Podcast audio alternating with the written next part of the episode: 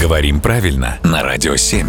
Володя, доброе утро. Доброе утро. Чудеса изобретательности демонстрируют наши слушатели, предлагая нам разобрать слово «некультяпистый».